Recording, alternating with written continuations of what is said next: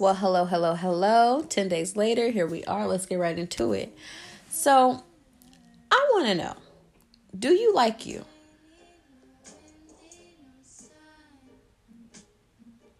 Really, like real life. Do you like you? Yeah, I mean, I'm cool, whatever. No, but when you're in the mirror and you're naked and you're looking at your reflection, what is your self talk like? What are the conversations like with what you see?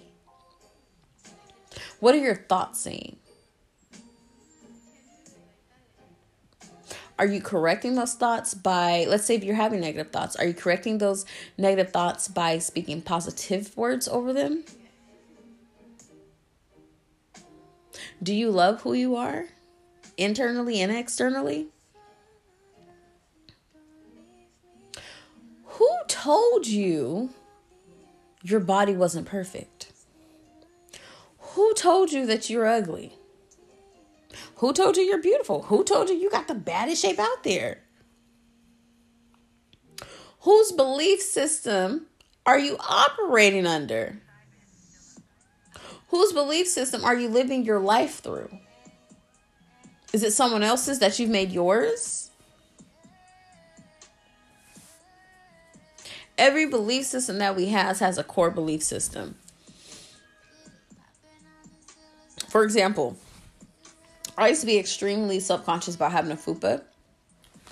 And that stemmed from me being, I think I was eight at the time, and I was camping on a camping trip with my godmom and with one of her friends. And she looked at me and she said, Oh, you have a big stomach. She said, If you don't suck that stomach in, by the time you get old, it's going to be flabby and it's going to be hanging.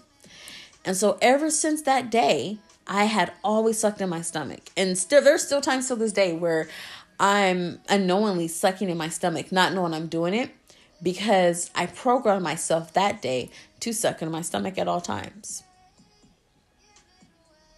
So, who told me there's an issue with my fupa? Some old ass lady when I was eight years old. But I think I think when you're eight years old, I I, still, I think it's still considered baby fat when you're eight. Let's let's say let's going okay. Um, but that's just a perfect example of that core belief. So I grew up thinking that there was an issue with me because I didn't have a flat stomach. Because someone told me as a child, knowing how fragile a child's self esteem is, told me that there's an issue with my stomach. And so there, that day, created that core belief system. And so from then on, I would go to suck in my stomach at all times and feel like I had to have a smaller stomach.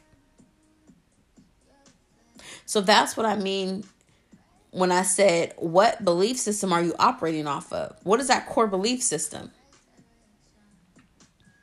Okay, Siobhan, so these are all the questions. I'm answering these questions. Okay, I don't like myself. Okay, what can I do to start liking myself and start loving myself? You need to start changing your conversation with yourself. Look in the mirror.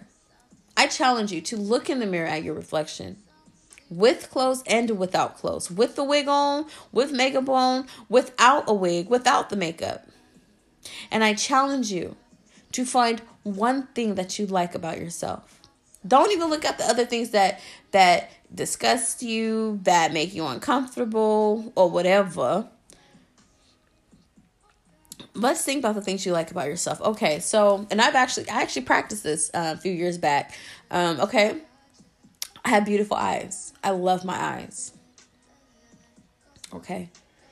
What else do you like? I love my cute little nose. Okay.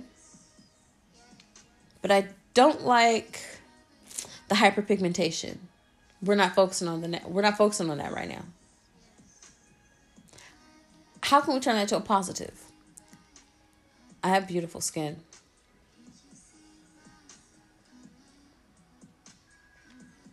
I love the way my hair grows facing toward the sun.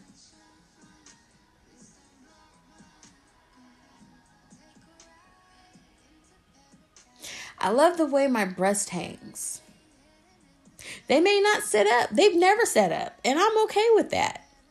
But I love the way they hang. They are beautiful. They fit me perfectly. Even if you gotta lie to yourself, eventually you will believe it. Because you believe the lies that people told you about you. So why would you believe the lies that you told yourself?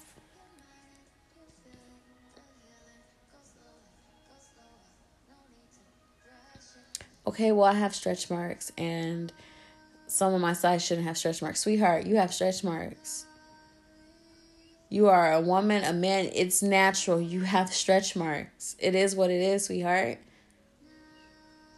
Get a tattoo to cover them, decorate them, learn to love them. If your issue with your body has anything to do with someone not accepting you, then, sweetheart, they're not for you.